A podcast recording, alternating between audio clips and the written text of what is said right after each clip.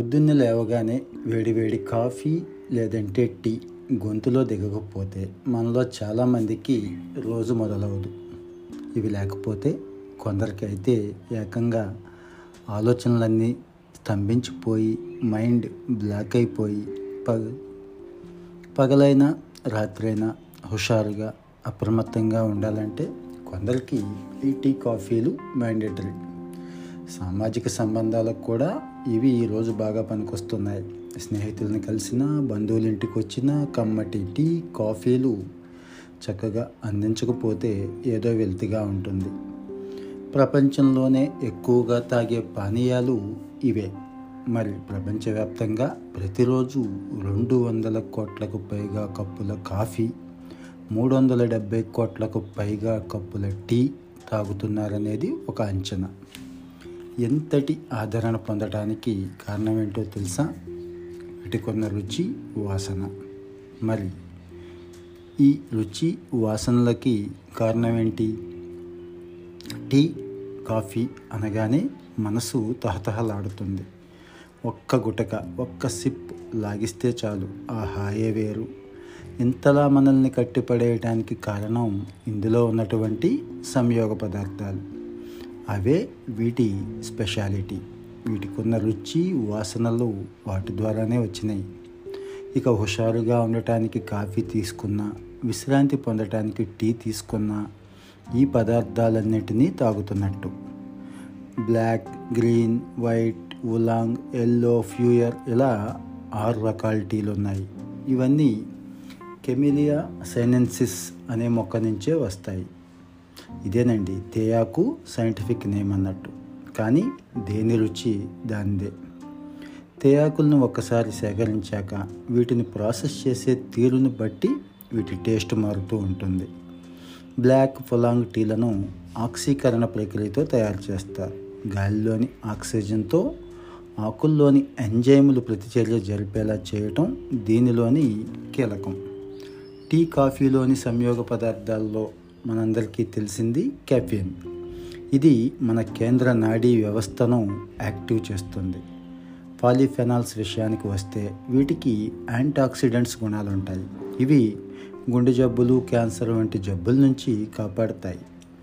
Tea కాఫీలో రకరకాల ఫానిఫెనాల్స్ ఉంటాయి. బ్లాక్ టీలో ప్రధానంగా థియాఫ్లావిన్లు థియారుడిబిగిన్లు కాలిచిన్స్ ఉంటే కాఫీలో క్లోరోజెనిక్ ఆమ్లం ఫ్లావనాయిడ్లు ఉంటాయి. టీ కాఫీ తాగటం అనేది ఈ రోజుది కాదు.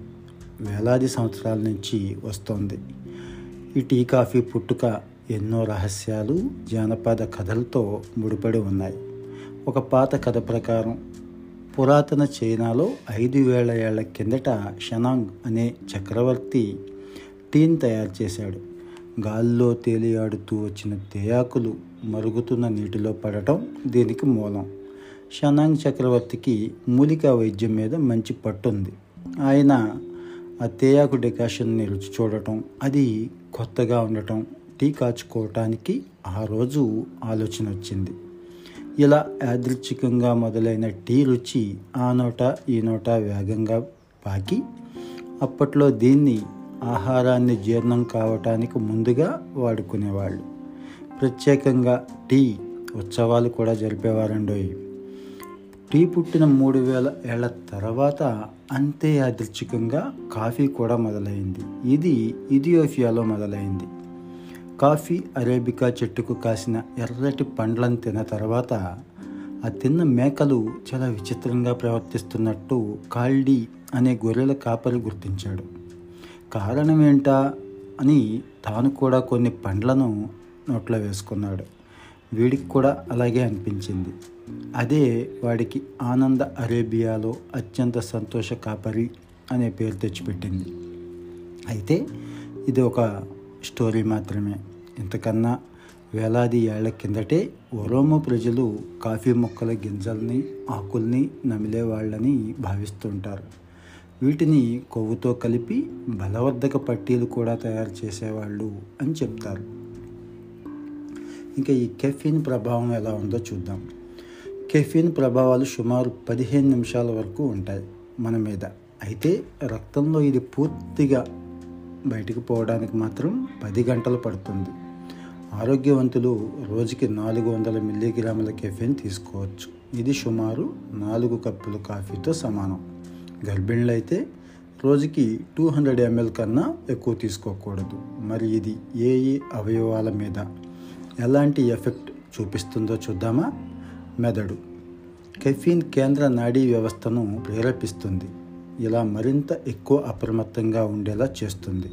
నిద్రమత్తు రానివ్వదు అలసట భావన కలగనీయకుండా హుషారుగా ఉంచుతుంది.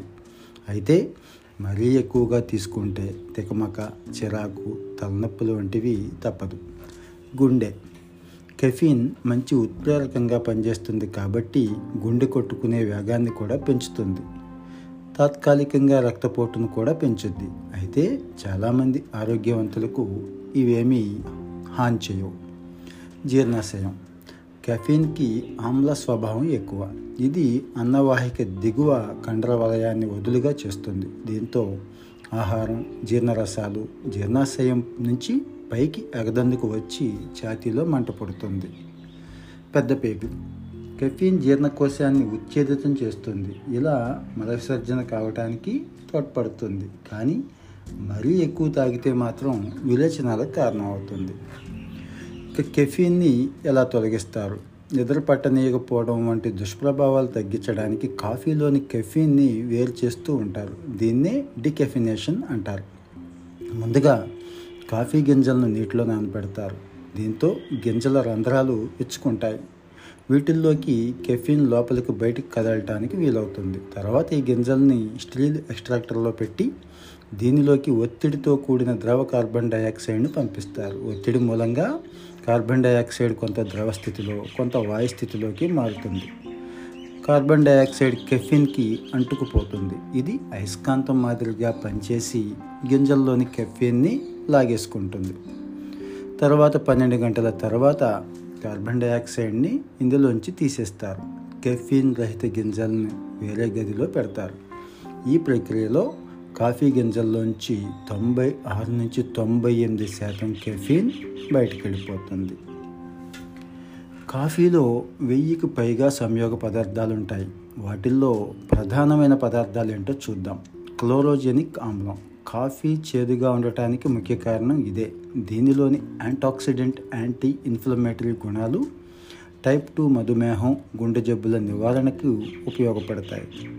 కెఫెస్టాల్ ఇది శరీరం కొలెస్టరాల్ను నియంత్రించే సామర్థ్యాన్ని తగ్గిస్తుంది. రోజుకి ఐదు కొత్తుల చొప్పున నాలుగు వారాల పాటు ఫిల్టర్ చేయని కాఫీని తాగితే కొలెస్ట్రాల్ మోతాదులు ఆరు నుంచి ఎనిమిది శాతం పెరిగే అవకాశం ఉంది. కావియోల్ కెఫెస్టాల్ మాదిరిగానే ఇది కూడా రక్తంలోని కొలెస్ట్రాల్ మోతాదుని పెంచుద్ది. అందుకే దీనికి వాపు ఇన్ఫ్లమేషన్ క్యాన్సర్ను నివారించే గుణం ఉండటం విశేషం. మెలనోయిడ్సిన్ కాఫీ గింజలను వేరు చేసే ప్రక్రియలో ఇవి పుట్టుకొస్తాయి. కాఫీ గింజలు ఆకుపచ్చ రంగు నుంచి బ్రౌన్ రంగులోకి మారటానికి కారణమయ్యేవి ఇవే.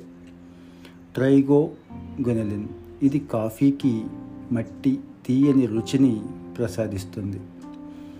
పళ్ళు పుచ్చిపోవటానికి కారణమయ్యే స్ట్రెప్టోకాకస్ మ్యూటాన్స్ అనే బ్యాక్టీరియాతో ఇది ఫైట్ చేస్తుంది కూడా. ఈ బ్యాక్టీరియాను దంతాలకు అంటకుండా కంట్రోల్ చేస్తుంది. డోపమైన్ అడినోసిన్తో కలిసి కెఫిన్ ఎలా పనిచేస్తుందో చూద్దాం. కెఫిన్ శాస్త్రీయ నామం ట్రైమిథైల్ లగ్జాంతిన్. ఇది కాఫీ గింజలు కోకో గింజలు టీలతో పాటు చాలా మొక్కల్లో సహజ సిద్ధంగా ఉంటుంది. దీన్ని ఫ్రీడ్లిప్ ఫెర్డినాండ్ రంజే అనే జర్మన్ రసాయన శాస్త్రవేత్త పద్దెనిమిది పంతొమ్మిదిలో తొలిసారి కాఫీ గింజల నుంచి వేరు చేశాడు. శుద్ధమైన స్థితిలో కెఫిన్ తెల్లని పొడిలా ఉంటుంది. దీన్ని కూల్ డ్రింకుల్లో కూడా కలపచ్చు. జర్మనీకి చెందిన రెడ్వింగ్ రోజెలీస్ తొలిసారిగా పంతొమ్మిది మూడులో కాఫీని కెఫిన్ రహితంగా మార్చడంలో సక్సెస్ అయ్యాడు. ఇంతకీ కెఫీన్తో ఎందుకు హుషారు కలుగుతుంది? మన మెదడులో అడినోసిన్ డోపమైన్ అనే నాడీ సమాచార వాహకాలు ఉత్పత్తి అవుతాయి దీని ద్వారా. అడినోసిన్ దాని గ్రాహకాలకు అంటుకొని నిద్రమత్తు మరింత ఎక్కువ మరింత విశ్రాంతి భావన కలిగిస్తుంది. ఇక డోపమైన్ ఆనందం బాధ భావోద్వేగాలు కండరాల నియంత్రణలో పాలు పంచుకుంటుంది. కెఫీన్ ఈ డోపమైన్ గ్రాహకాలను మరింత ఉత్తేజపరుస్తుంది. దీంతో హాయి భావన కలిగిస్తుంది. చాక్లెట్ తిన్నప్పుడు మనకి హాయిగా ఉంటుంది కదా ఆ ఫీల్ ఇక్కడి నుంచే వచ్చింది. మరోవైపు కెఫీన్ నిర్మాణం అడినోసిన్ను పోలి ఉంటుంది. అందువల్ల ఇది అడినోసిన్ గ్రాహకాలను బురిడి కొట్టించి మరీ వాటికి అతుక్కుపోతుంది. అదే సమయంలో అడినోసిన్ని వాటికి అంటుకొనివ్వకుండా ఉంచుతుంది. ఇలా మత్తు విశ్రాంతి భావనను తగ్గించి మరింత అప్రమత్తంగా యాక్టివ్గా హుషారుగా ఉండేలా చేస్తుంది ఈ కెఫెన్.